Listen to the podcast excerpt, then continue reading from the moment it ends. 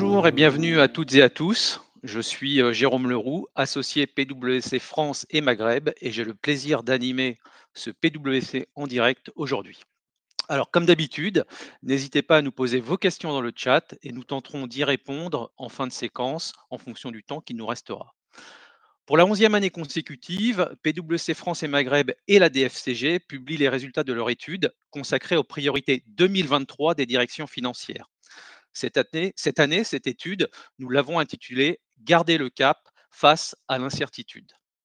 Après un regain de confiance post-Covid, les directions financières montrent une baisse du niveau de confiance liée notamment à un contexte économique marqué par l'incertitude et l'augmentation des risques. Alors pour garder le cap, trois leviers prioritaires sont identifiés. Améliorer le pilotage de la performance dans l'incertitude, faire évoluer les compétences des collaborateurs pour répondre aux nouveaux enjeux et intégrer la dimension RSE dans la fonction finance. Alors le 12 janvier dernier, nous avions consacré un premier volet euh, au, au, pilotage, une première webcast pardon, au pilotage de la performance dans l'incertitude. Aujourd'hui, pour ce deuxième volet, nous abordons les enjeux RSE. Comment intégrer les enjeux RSE dans les directions financières? Cette évolution, qui est nécessaire, voire même indispensable, pose en effet de nombreuses questions. À quel niveau la RSE impacte les directions financières Data RSE et data financière, comment la RSE redéfinit la notion de performance Quel processus mettre en place pour vos reporting et le pilotage de la performance Alors pour répondre à ces questions ce matin, j'ai la joie, le plaisir et l'honneur d'être accompagné par trois invités. Christophe Babul, Group Chief Financial Officer du groupe L'Oréal. Émilie Bobin, associée développement durable chez PwC France et Maghreb, leader ESG Consulting et co-leader ESG Deals. Bonjour. Et Laurent Morel, associé PwC France et Maghreb, responsable des activités de conseil pour les directions financières. Bonjour, Bonjour. à tous les trois. Merci de votre présence. Alors, sans transition, ma première question est pour toi, Laurent. Quels sont les principaux enseignements de l'étude des priorités de direction financière en matière de RSE alors, euh, merci Jérôme pour, cette première question. Effectivement, c'est un sujet qu'on suit depuis plusieurs années. Euh, et euh, on avait commencé d'ailleurs il y a trois ans à poser cette question vis-à-vis -vis de notre étude que l'on fait, que fait chaque année sur les, directions financières.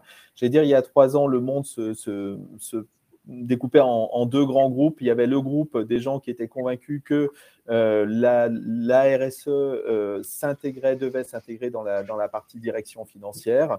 Et ça, c'était particulièrement marqué au sein des grands groupes. Par contre, c'était plus, plus différencié au niveau des ETI. Et puis, le groupe des gens qui voyaient ça de très, très loin. Aujourd'hui, euh, trois ans après, on voit que c'est un sujet majeur partagé par toutes les entreprises, que ce soit des grands groupes, que ce soit des ETI, que cette notion de l'intégration des enjeux de la RSE au sein d'une direction financière fait partie d'un sujet que toutes les directions financières euh, souhaitent, saisir. Peut-être, pour parler un tout petit peu chiffres, euh, finalement, dans cette étude, il y a un chiffre qui est absolument marquant, c'est aujourd'hui 73% euh, des, entreprises qui ont été interrogées indiquent qu'elles souhaitent faire bouger leur modèle de pilotage d'ici les trois prochaines années pour intégrer ces notions d'enjeux RSE.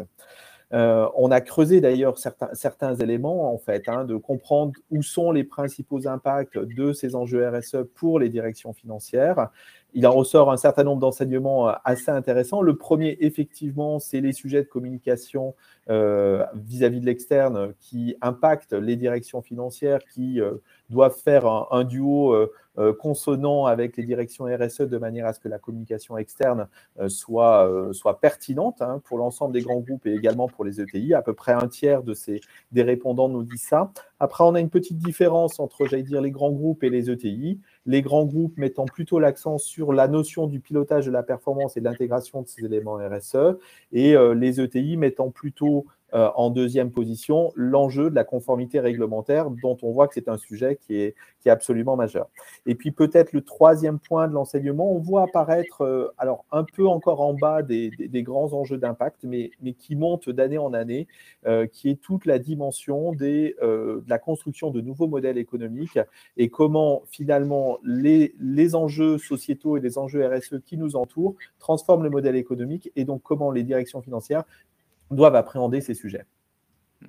Alors Émilie, est-ce que tu peux nous dresser le, panorama euh, réglementaire et normatif en matière de RSE et quelles grandes tendances finalement se dégagent oui, avec plaisir, Jérôme, et merci pour cette question parce que je crois que, et c'est même sûr, elle était très attendue. On a eu énormément de, questions sur ce panorama euh, réglementaire.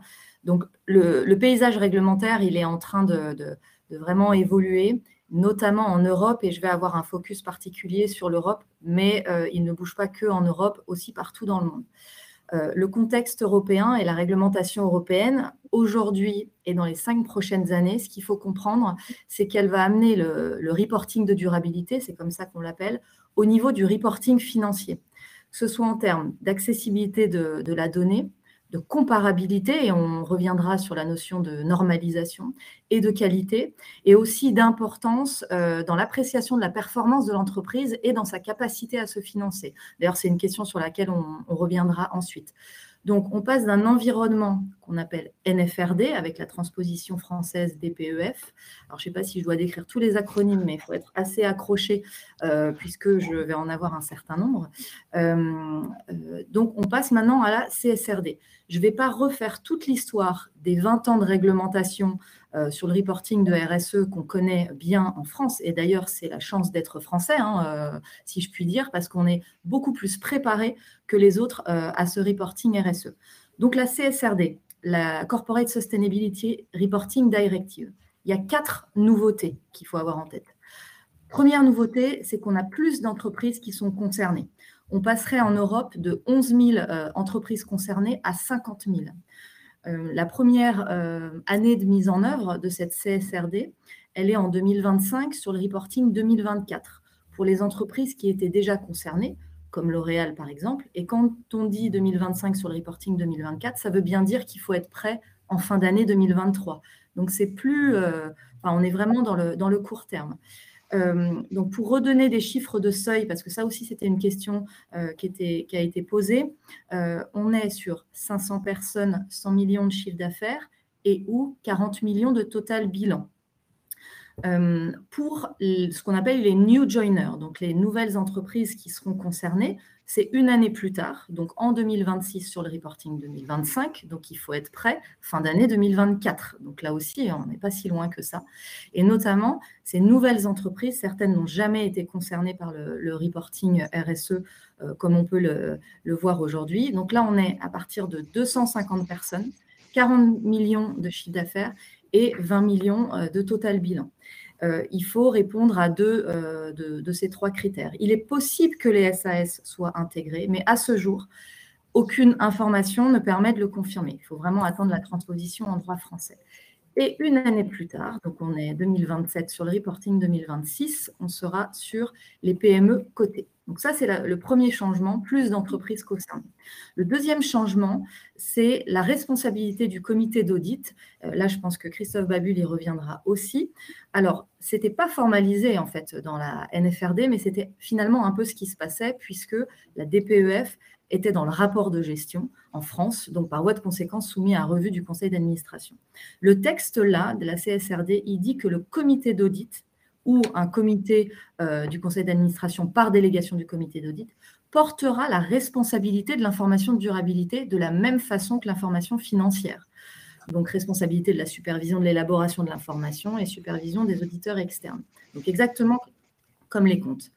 Troisième euh, nouveauté, audit obligatoire. Avant, et là aussi, on est habitué en tant que Français, puisque la transposition euh, faisait que la France avait l'audit obligatoire. Mais maintenant, c'est rendu obligatoire vraiment pour toutes les entreprises euh, concernées dans n'importe quel pays. Donc, dans la CSRD, l'audit des informations de durabilité, elle va aussi demander le même niveau d'exigence que pour les informations financières. Là, on se projette en 2028. Et c'est vrai qu'on a du mal quand même à imaginer qu'une information qui peu à peu contribuent au conditionnement des financements, on y reviendra, ou à la valorisation des entreprises, elles ne soient pas au même niveau de fiabilité que l'information financière. Et quatrième nouveauté, et là c'est un, un gros changement, c'est la normalisation, comme pour la communication financière. Je continue sur les acronymes. C'est l'EFRAG, donc l'European Financial Reporting Advisory Group, qui est l'organisme européen à qui la Commission a confié la normalisation du reporting de durabilité. Ces normes, et je continue, s'appellent les ESRS, European Sustainability Reporting Standards. Donc, ça veut simplement dire que tout le monde aura des KPI identiques environnement, social, gouvernance. On n'oublie pas le social et la gouvernance, ça aussi, ça faisait partie de vos questions. Et s'y ajouteront aussi pour chacun des secteurs une déclinaison de KPI spécifiques euh, pour tous les acteurs d'un même secteur. Donc ça, c'est vraiment les quatre euh, grandes nouveautés. En termes de normalisation, je, ne peux pas m'empêcher de vous parler euh, des IFRS. Donc là, on est plus dans le monde avec sa branche, et je continue sur les acronymes, l'ISSB, International Sustainability Standard Board, avec à la tête quelqu'un très connu euh, en France qui est Emmanuel Faber. On parle bien ici quand même de l'IFRS pour l'information RSE. Si on m'avait dit ça il y a 10 ans, euh, je ne l'aurais pas cru. Donc c'est bien le signe que l'information RSE aujourd'hui, euh, elle, est au cœur de la performance et doit avoir des critères de qualité, de robustesse, d'accessibilité, doit avoir ce même niveau que l'information financière. Et tout ça, c'est finalement deux objectifs, performance et pilotage euh, de l'entreprise. Je reviendrai après donc, sur les sujets de, financement, donc je ne rentre pas dans d'autres acronymes, la taxonomie aussi et SFDR, mais vous inquiétez pas, j'y reviendrai plus tard. C'est pour tout à l'heure. Merci pour ce panorama en tout cas très clair. Je me tourne vers vous, euh, Christophe.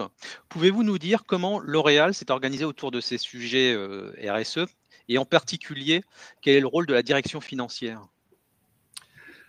Alors, euh, bon, tout d'abord, il faut savoir que dans un groupe comme le nôtre, on a d'une part une direction RSE et d'autre part une direction financière que j'ai l'honneur d'animer. Et en fait, il y a eu une, forme progressive de mise en place d'organisation. assez récemment, il y a environ trois ans, ce que j'ai décidé, c'est de créer auprès de moi une direction de la Sustainable Finance et donc euh, de mettre en place en fait euh, une direction qui soit en charge d'une part d'intégrer toutes les capabilities, toutes les euh, ressources présentes en finance hein, qui travaillaient déjà sur le sujet de la essentiellement de la sustainabilité et de commencer à les coordonner. Donc ça déjà, ça a permis de mettre, de coordonner un petit peu tous les métiers financiers qui œuvraient de plus en plus au service des ambitions RSE, je m'explique, euh, c'est euh, des métiers parfois qui sont assez techniques, ça peut être euh, des gens qui travaillent sur des fonds d'investissement impact, hein, ça peut être l'accompagnement de certains fournisseurs justement pour financer leur propre trajectoire vers, vers la maîtrise de leur trajectoire carbone. Bref, c'était déjà de mettre en place un corpus de gens et les animer, de les coordonner pour renforcer un petit peu la capacité de la direction euh, RSE vers les objectifs qu'on s'était fixés. Et puis, euh, ce faisant, bien sûr, ce qu'on s'est dit, c'est qu'il fallait se donner des moyens pour euh, financer le plan de transformation qu'on a, nous, au sein de L'Oréal. Hein. Il faut savoir qu'on a des objectifs très ambitieux en matière de neutralité carbone, en matière de, de la maîtrise de la consommation d'eau, etc. Donc, c'était de plus en plus d'apporter, euh, tout en créant de la valeur hein, et en maîtrisant un petit peu les grands équilibres euh, du groupe, de faire en sorte de trouver le, meilleur chemin de crête pour faire en sorte que la puissance financière du groupe soit aussi au service de cette grande ambition euh, que l'on a et que tout cela continue à créer de la valeur parce qu'il faut bien sûr faire en sorte que notre performance économique reste toujours puissante. Et ce faisant, bien sûr, et les échéances, comme euh, le décrivait très bien Émilie, approchant, euh, bien sûr, on est en train de réfléchir maintenant sur euh, des sujets qui sont très terre à terre, comme le reporting. On est passé d'un reporting qui était assez, comment dire, pris en charge au niveau du groupe, donc centralisé par une petite cellule et qui de plus en plus devient très capillaire, puisque on a aujourd'hui une remontée de pratiquement 370 KPI qui viennent des labos de recherche, mais aussi des usines Et ce qui est évident, c'est que ce reporting-là, il doit progresser en termes de qualité. Et bien sûr, on est en train aujourd'hui de redéfinir euh, finalement euh, qui va prendre la maîtrise et le pilotage de ce, de ce reporting. J'en reviendrai tout à l'heure euh, sur ce point-là. Et puis, il y a une troisième composante aussi que Laurent rappelait tout à l'heure, c'est que les directions financières sont de plus en plus exposées lorsqu'on prend la parole hein, vis-à-vis soit des investisseurs, des analystes financiers, sur le sujet de, de l'ESG. Donc, il est évident que euh, mon niveau de connaissance sur le sujet progresse tous les jours à très grande vitesse hein, parce que ça fait partie maintenant de l'agenda de communication financière. Et euh, ce faisant, euh, bien sûr, l'ensemble de la, des, populations financières va se mobiliser de plus en plus sur les sujets. Mais je, vais, je vais, y revenir tout à l'heure. Merci, merci Christophe. Alors Laurent, comment la RSE redéfinit la notion de performance et comment concilier vision économique, maîtrise des coûts et RSE Effectivement, c'est deux bonnes questions. on, voit bien que, la RSE change, la donne. Euh, alors, un, point quand même, euh, il ne faut pas non plus euh, travestir les, directions financières qui ne sont pas que pointées que sur une vision euro. Hein. la notion de balance scorecard, là, une vision business, en fait, existe, existe depuis longtemps. Donc, en fait, ce qui est surtout important dans en quoi la performance évolue, c'est comment j'ajoute un certain nombre d'axes ou d'angles de vue supplémentaires sur ce qui crée de la valeur à l'entreprise. Et en fait, c'est plutôt comme ça qu'il faut le voir. Donc, euh, la direction financière a par habitude une vision euh, de la performance et que maintenant, il se pose effectivement la question de comment on intègre d'autres dimensions, des dimensions environnementales, des dimensions carbone, des dimensions sociales, des dimensions gouvernance et comment tout ça permet de montrer que l'entreprise préserve ou crée de la valeur. Peut-être aussi un point, euh, la notion vision économique, maîtrise des coûts versus RSE. Euh, j'allais dire, c'est une question qui est en train d'évoluer dans quelque chose de très différent. Ça, je pense que c'était vrai il y a quelques années où, euh, je vais le dire avec mes mots de manière un peu crue, faire de la RSE, c'était au détriment de l'économique, mais on voit bien qu'on est en train de passer dans un autre modèle où justement et, notre étude CEO, d'ailleurs, qui est une autre étude, montre bien qu'il y a cette cette réflexion sur des nouveaux modèles économiques qui, sont en train de se mettre en place, que justement, il y a une notion de premium à, euh, être euh, bon d'un point de vue développement durable, d'un point de vue euh, environnemental et d'un point de vue social. Et donc, du coup, on est de moins en moins dans un paradoxe en disant est-ce que je dois arbitrer entre la vision des coûts et la vision ESG parce que on est en train de basculer dans autre chose. Et donc, quelque part, l'enjeu pour, euh, pour une direction financière, c'est de bien arriver à prendre en compte l'ensemble de ces éléments. Et puis Christophe parlait aussi d'un élément qui est important, qui est, le carbone et les, trajectoires net zéro que les entreprises ont. Et donc, quelque part, ça fait partie euh, des éléments qu'une direction financière peut appréhender sur comment euh, je prends en compte l'ensemble de ces éléments dans mes choix d'investissement, dans mes choix euh, de suivi de ma, performance et de, et, de mon exploitation pour atteindre des niveaux de performance qui ne s'analysent pas que sur un angle euro à la fin du mois, mais aussi avec l'ensemble des dimensions.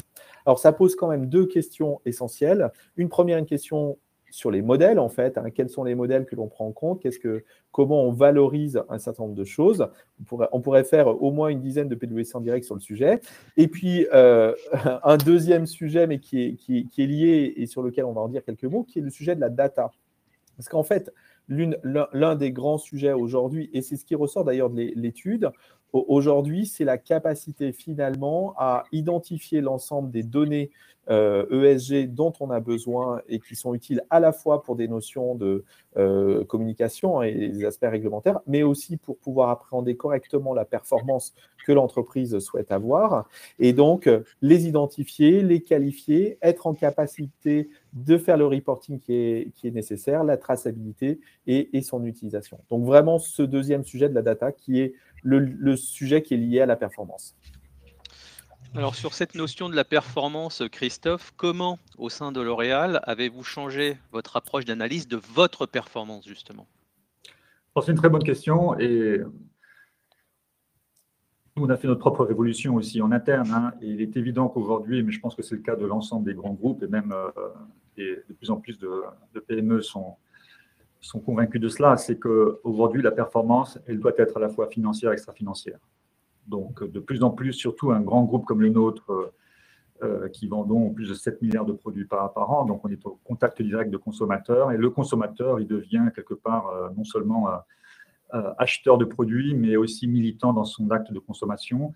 Donc, pour nous, aujourd'hui, performance, elle doit se conjuguer entre financière et extra-financière. Et d'ailleurs, j'inclus maintenant systématiquement dans ma communication les éléments de, performance euh, extra-financière. Donc, euh, ça veut dire quoi? Ça veut dire que, bien sûr, dans nos objectifs, il faut définir ce que c'est que la performance dans ce domaine-là, en matière environnementale, sociale. Donc, on a eu au fil des années, euh, disons, pas mal de, de travaux qu'on a effectués pour, en fait, décliner ces objectifs qui étaient d'abord au niveau groupe vers euh, des euh, business units plus opérationnels. Je peux vous dire aujourd'hui que l'ensemble de nos pays a euh, des objectifs dans ce domaine-là, que l'ensemble de nos marques a aussi des objectifs, hein, et ça rentre d'ailleurs dans les critères d'évaluation de, la performance de nos managers. Hein, ça rentre dans les bonus, ça, rentre dans, dans, ce type d'outils. Je crois que de plus en plus, euh, les investisseurs sont soucieux justement euh, de savoir quelle est la performance des grands groupes. Donc, il faut bien sûr euh, investir dans ce domaine-là. et comme vous le savez, beaucoup des grands groupes aujourd'hui répondent à de nombreux questionnaires d'ONG ou de grandes institutions justement pour donner les éléments d'information sur ce qui est fait en interne. Et d'ailleurs, je rejoins ce que disait Laurent, il y a un véritable enjeu sur la data aujourd'hui.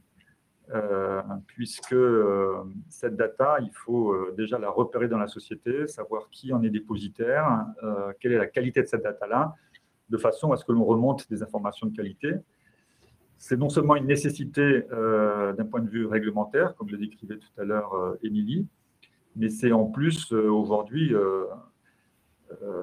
un enjeu de, de communication, puisqu'on voit bien de plus en plus, quand on n'est pas précis euh, et honnête dans euh, la communication que l'on fait sur, euh, sur ces domaines-là, le risque, c'est que, en termes de réputation, les sociétés soient attaquées là-dessus.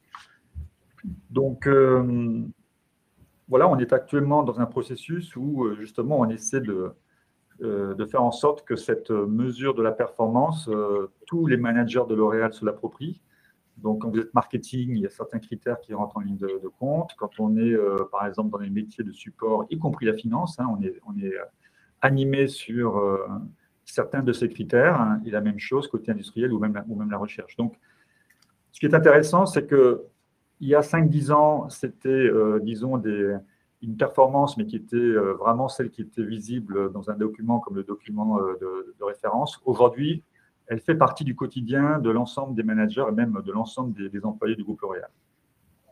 Merci, euh, merci Christophe. Alors, Émilie, tu, tu, l'évoquais tout à l'heure rapidement. Pour le financement et les deals, en quoi la RSE change la donne et en quoi est-ce important pour les directions financières? Hmm. alors, ça a commencé à être euh, effectivement évoqué euh, par Christophe et par Laurent. souvent, j'entends, alors c'est une façon de le dire en, en, très bon français, no ESG, no money c'est un peu simple et, direct. Mais tout ceci en, meilleur français, c'est que euh, l'accès à l'argent est de plus en plus conditionné par des performances ESG. Euh, e et les investisseurs sont euh, très friands de cette information ESG. Et pour revenir sur ce que disait Christophe à l'instant, cette information ESG, ils en ont besoin et donc euh, il faut que les entreprises aillent la chercher. Et en plus d'en avoir besoin euh, en, termes d'information ESG, euh, e en plus, ils veulent bien évidemment une information qui est fiable et robuste. Donc, tout ceci pour aussi une aide à, la décision et puis, comme le disait Laurent, une aide aussi sur des sujets de, valorisation. Donc, c'est exactement ce que va apporter finalement la, la, CSRD, qui va inclure aussi la, taxonomie qu'on connaît euh, aujourd'hui. Et euh, pour revenir sur ce que j'évoquais tout à l'heure, on a, euh, pour les investisseurs et en fait les acteurs financiers dans, leur ensemble, ils ont aussi leur, leur réglementation, puisque l'Europe est en train de redéfinir aussi ce que c'est que la notion d'activité donc dite durable, et ça c'est la, la taxonomie aujourd'hui, qui est une nomenclature des activités dites durables. Ça fait énormément de bruit quand on ne se retrouve pas dans cette, liste d'activités. Mais mine de rien, ce qu'on voit, c'est que les investisseurs s'y intéressent quand même de, plus en plus. Donc, pour les acteurs financiers, fameux SFDR, qui est un règlement, hein, qui s'applique euh, directement dans les, pays membres, c'est un règlement disclosure, c'est-à-dire que euh, c'est de la, transparence de l'information. Et l'objectif vraiment de l'Europe, c'est euh, fini le greenwashing. Donc, SFDR, Sustainable Finance Disclosure Regulation, qui va établir aussi des définitions et des templates pour, pour cadrer cette, cette transparence ESG. E Heureusement, il y a des liens entre SFDR et CSRD, c'est-à-dire que quand on parle de KPI, ceux qui sont demandés par, enfin pour, les, pour les investisseurs, les fameux euh, Principal Adverse Impact, les PAI, euh, vont être euh, liés à ce qui est demandé dans, dans CSRD. Donc, une fois que j'ai posé aussi un peu ce, sujet de la, réglementation, qu'est-ce qui se passe aussi dans les, dans les deals? On, a sorti une étude en, fin d'année qui s'appelle la Global Investor Survey au niveau mondial. J'ai retenu un chiffre qui était presque 80% des répondants disent que l'ESG est un facteur important dans la prise de décision d'investissement, d'où le, le, retour sur il faut avoir cette information, il faut que cette information soit de qualité. Il y a trois choses qui vont être regardées par, les investisseurs et aussi dans les deals. c'est tout le sujet de la politique d'exclusion, je ne vais pas y revenir, hein, le negative screening. Il y a aussi maintenant qu'on voit beaucoup plus ce qui s'appelle le positive screening. je veux investir dans une activité dite durable, donc au, sens de la taxonomie, et aussi extrêmement important, le profil ESG, ce qu'on appelle le profil ESG de l'entreprise. Euh, euh, donc, savoir si euh, ce profil ESG, comment il est aujourd'hui et comment on peut l'améliorer et quels sont les investissements à prévoir pour augmenter ce, niveau, ce niveau ESG. Donc, il y a l'analyse pour certains d'un minimum ESG e et qui va aller en augmentant justement avec ce contexte de la, de la, de la CSRD. Donc, et une fois qu'on a fait euh, l'analyse de ce profil, c'est à quel point il faut faire des efforts euh, pour se mettre euh, aussi dans, au niveau de ce qu'attendrait un, investisseur. Et si on parle d'une entreprise qui fait des deals M&A aussi, c'est à quel point il faut faire des efforts pour se mettre dans les rails de la stratégie de l'entreprise. donc tout ceci est de plus en plus quantifié, plus on a accès à de l'information. Et le deuxième point aussi que je, voulais mettre en avant par rapport à, cette fameuse réglementation SFDR pour les investisseurs, c'est que les investisseurs aujourd'hui, vous avez peut-être entendu parler, euh, ils doivent classer leurs fonds euh, en tant qu'article 8 ou article 9. Euh, donc ça, c'est un jargon. Mais l'article 9, finalement, ce sont des entreprises qui vont contribuer comme on dit encore en bon français, contribute to solution, et notamment euh, aller dans le sens d'une stratégie d'investissement dite durable. Donc les investisseurs vont beaucoup plus regarder cette performance-là, vont questionner aussi la, crédibilité du business plan des entreprises. Donc c'est quelque chose qu'on ne voyait pas du tout euh, il y a quelques années et qui se renforce énormément aujourd'hui. Et pour revenir juste pour terminer, euh, la taxonomie fait euh, vraiment bouger les choses. Là, on est à un niveau effectivement européen. C'est là où on va voir ce qui se passe aussi sur les, autres plaques. Euh, c'est un niveau européen, mais les, entreprises vont, on va voir certainement se séparer d'activités non durables et inversement, on va voir des deals M&A et des investisseurs s'intéresser beaucoup plus à ces activités qui sont alignées avec la taxonomie. C'est vraiment euh, une accélération des plans ESG euh, des entreprises. Merci, Émilie. Alors, Christophe, peut-être un, mot en matière d'organisation. Quels changements sont, nécessaires pour prendre en compte la RSE et qui s'occupe ou doit s'occuper de quoi? Écoutez, moi j'ai une conviction en tous les cas, euh, c'est comme ça qu'on voit les choses euh, chez nous, c'est que je pense qu'aujourd'hui, euh, le niveau d'exigence en matière de reporting est en train de se mettre à celui du niveau d'exigence qu'on a en matière financière. Donc il y a un métier aujourd'hui qui est très bien outillé en général dans nos grandes organisations, c'est la finance. Et je pense très clairement que c'est la finance qui a la maîtrise des outils, qui a en général un cadre normatif, qui sait définir un agenda, qui sait animer, qui a le réseau aussi dans l'ensemble des filiales pour prendre en charge ce reporting. Et, finalement, le reporting, c'est quand même un métier. En général, les directions financières le font déjà, le font pour le bénéfice des commerciaux quand il s'agit du chiffre d'affaires, pour le bénéfice des marketeurs quand il y a des éléments de marketing, parfois même quand il s'agit de remonter des indicateurs comme les, le nombre d'employés, c'est aussi la, direction financière qui, gère ça. Donc je pense que c'est juste voilà, un, nouveau métier qui vient renforcer, disons, qui vient renforcer euh, la capacité qu'a la gestion à, faire du reporting pour l'ensemble des métiers. Et euh, voilà, je pense que c'est quand même euh, la direction financière qui est bien outillée aujourd'hui et surtout aussi, pour rappeler ce que disait Émilie, par rapport à la responsabilité aussi qu'a un comité d'audit, ça permet d'avoir un interlocuteur unique qui maîtrise l'ensemble des, indicateurs, qu'ils soient financiers, extra-financiers, dans la capacité à, à faire en sorte que ces chiffres-là soient délivrés en temps et en heure et en qualité. Voilà. Merci, très clair. Laurent, un dernier mot peut-être? Oui, un dernier mot. Il y avait une question. Quel conseil aux directions financières ou quelle est la première étape à, faire? En fait, pour, pour nous, il y a quatre points. Le premier pour les directions financières, c'est se saisir de ce sujet-là, en fait, hein, en tant que tel.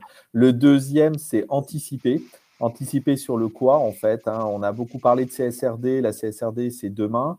Il euh, ne faut pas non plus en faire quelque chose de, dramatique euh, où tout, va s'écrouler. Mais néanmoins, il faut regarder et regarder notamment le sujet de la data. Après, il ne faut pas transformer vitesse et précipitation. Ne foncez pas tout de suite sur les outils. Regardez d'abord ce sujet de data, sur les sujets sur lesquels vous êtes concerné. Troisième étape, il faut former. En fait, on accompagne beaucoup d'entreprises euh, justement à former l'ensemble des filières finances sur les dimensions ESG. Et quatrième étape, là, vous transformez sur le comment, sur vos processus, sur vos outils, sur, euh, votre organisation pour répondre aux, éléments. Donc voilà un peu les, quatre étapes que je suggérerais à la personne qui a posé la question pour, euh, conclusion de cette, de cette podcast. Voilà, et nous arrivons effectivement à la fin de cette séquence. Un grand merci euh, Christophe, Émilie et Laurent pour vos éclairages hein, sur les enjeux RSE et aussi un grand merci à vous, chers auditeurs, pour qui ces éclairages, nous espérons, ont été très utiles. Un questionnaire d'appréciation s'affiche ou va s'afficher sur, sur votre écran. N'hésitez pas à le, compléter. Pour nous, c'est toujours très utile d'avoir vos retours. Et pour ma part, euh, je vous retrouve pour un prochain rendez-vous d'un PWC en direct. Merci, au revoir. Merci. Thank you.